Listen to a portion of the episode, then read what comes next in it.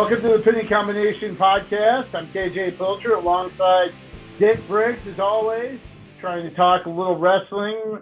The University of Iowa extended its uh, its uh, uh, dual win streak with a win over Ohio State, won six of 10 matches. Um, what kind of stood out uh, to you from that Iowa Ohio State duel? Uh, well, even though it was a loss, it was a three to two loss with you know Max at, at 49 to Sammy Sasso, who to me is he's impressed the heck out of me. So you know it was, it was a nice. You don't want to focus on the loss, but he's getting there. I mean, we we were kind of down on Murin, not down on him, but you know. Uh, so I, I, want to give him his props there. That's a that's a good battle right there. So uh-huh. he's getting it together. Yeah, he he looked really good on top. Uh, got that reversal, which uh, you know almost kind of pulled a Sammy Sasso on Sammy Sasso a little bit. Uh, just you know, he got in that one position on the edge of the mat as time was winding down and couldn't hold on and gave up the reversal. But yeah, that was a match that uh, I thought he wrestled very well um, and almost uh, pulled out.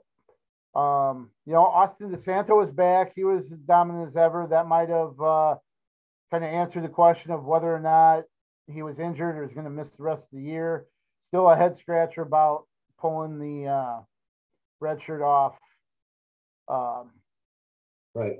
Cullen Schriever, but you know, um, another. Uh, I, I, thought uh, Kemerer looked really good as well.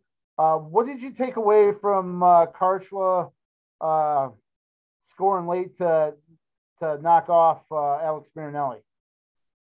Uh, I, I just would I wish Marinelli would be more. I always wish he'd be more offensive, and he gets out there and does you know his bull thing. yeah. So that you know, I, if he's going to keep it close, I guess you know, you know, it's it, that one that one hurt because he's gonna he dropped down in the rankings, he's dropped down in the seeds, and and uh, he'll have an opportunity to, to get back at in uh, Big Tens, but that's still going to affect the, probably his, his uh, seeds at NCAA. So, yeah, it was one of those things where you kind of saw what was coming because he was just kind of hanging. You never want to hang, and he, he was just kind of hanging in that front headlock, and you know, Kharchla kind of had that little uh, slide by and came around behind him, and you almost were like, "Oh, you can't be there!" Bang, and it happened. And um, yeah, that's definitely correctable, but right, and that, that's a disappointment. At, obviously, at 65, and then also at uh, at 25. Um, you know, we, we, don't quite know what to expect of Ayala, but uh, you know, the expectations are high, so you got to live up yeah. to them, I guess. But but uh, anyway, those were yeah.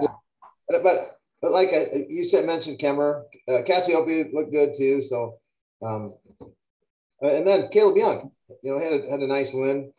You know, we've been bit down on him as well. Yeah, so.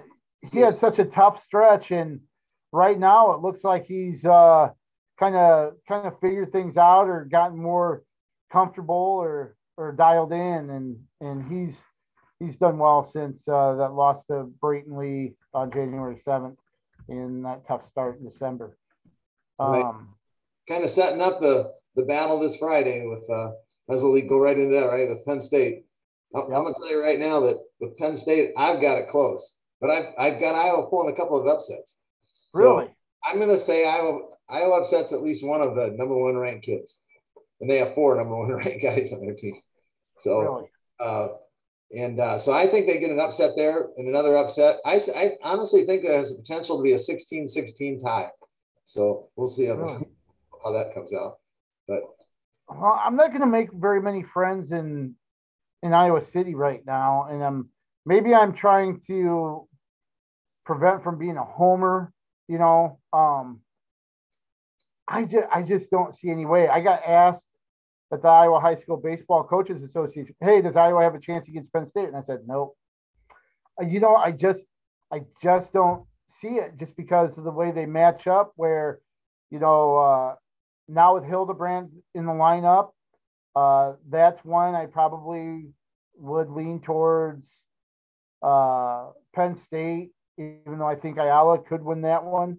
Um, at 133, Roman Bravo Young has really uh, kind of dominated things there. Uh, I think he's won the last three matchups, maybe with DeSanto. Um, you know, at 141, I, I think that's uh, you know, I think I would take Nick Lee over the over Eierman with the way things have uh, have gone for Eierman here the last few weeks with some of his matches. Uh, then you've got, uh, you know, I think, uh, you know, Murin, Young, Marinelli uh, could win those three. And then, you know, uh, Kemerer and Starocci, that's a that's a toss up. That's my upset, maybe. That's your upset? Yeah, that's that's what I think, maybe with the potential at 41 as well. So. You know, yeah, and, and that could go either way as well. You know, uh, I think Brooks um, certainly is favored over Assad. Um, I would have said Max Dean over Warner, but then uh, just saw Max Dean lose to Cam Caffey uh, from Michigan State here last week. So that's one that uh, I think is a toss up. Um, and then I would favor uh, Cassioppi over Kerkvliet. Um, but uh, I, I, just I I just have a feeling that this might be, especially the way Penn State wrestling against Michigan. Well, I'm with you on on that. I don't know that Cassioppi is favored. He's a, the lower ranked guy in some polls, um, but I I have him winning too. So I'm with you on that. And if they if they trade majors, now it's a 16-16. If if we get that upset that I'm talking wow. about, so uh, we'll see. But it should be should be a uh, really fun duel. Obviously, uh, one through uh, or one versus two. And here I'm just gonna uh, promo something I'm gonna do for uh, tomorrow. Um, I'm gonna pick the top five Iowa moments in the Iowa Penn State duel during the Brands Sanderson era. So this is from what 2009 forward till now. Top five Iowa moments um, in those duels because there have been some uh, uh, pretty uh, electric moments. Just to give you a couple, I remember, you know, obviously Tony Ramos's pins and back-to-back Penn State duels um, that he had at Carver. Uh, Montell Marion um, made his debut out at State College against one of the Alton brothers, and and won his his match there after you know his uh, indefinite suspension. Um, but he returned to the lineup with a win against the I can't remember which Alton brother it was um, when he came back, and that was out at State College. Um, so those are just a couple of the the top five moments that uh, I'm going to do for a preview for that uh, meet. I'm gonna maybe guess one of them might be Kemmer Hall. I don't know. You, you don't have to tip it off. I don't know. Okay. I'll just say that you you uh you won't be surprised if you read that uh, amongst amongst the, the yeah. top five. So, right. uh, well, Coach, uh, we'll uh, bring this to a close. Any final thoughts? No, it's going to be a great week of wrestling for sure. Have fun. All right, so uh, take us out with that uh, great poster you have in the background. Here's Wyatt. Let's keep wrestling on the move. Thanks for watching, everybody.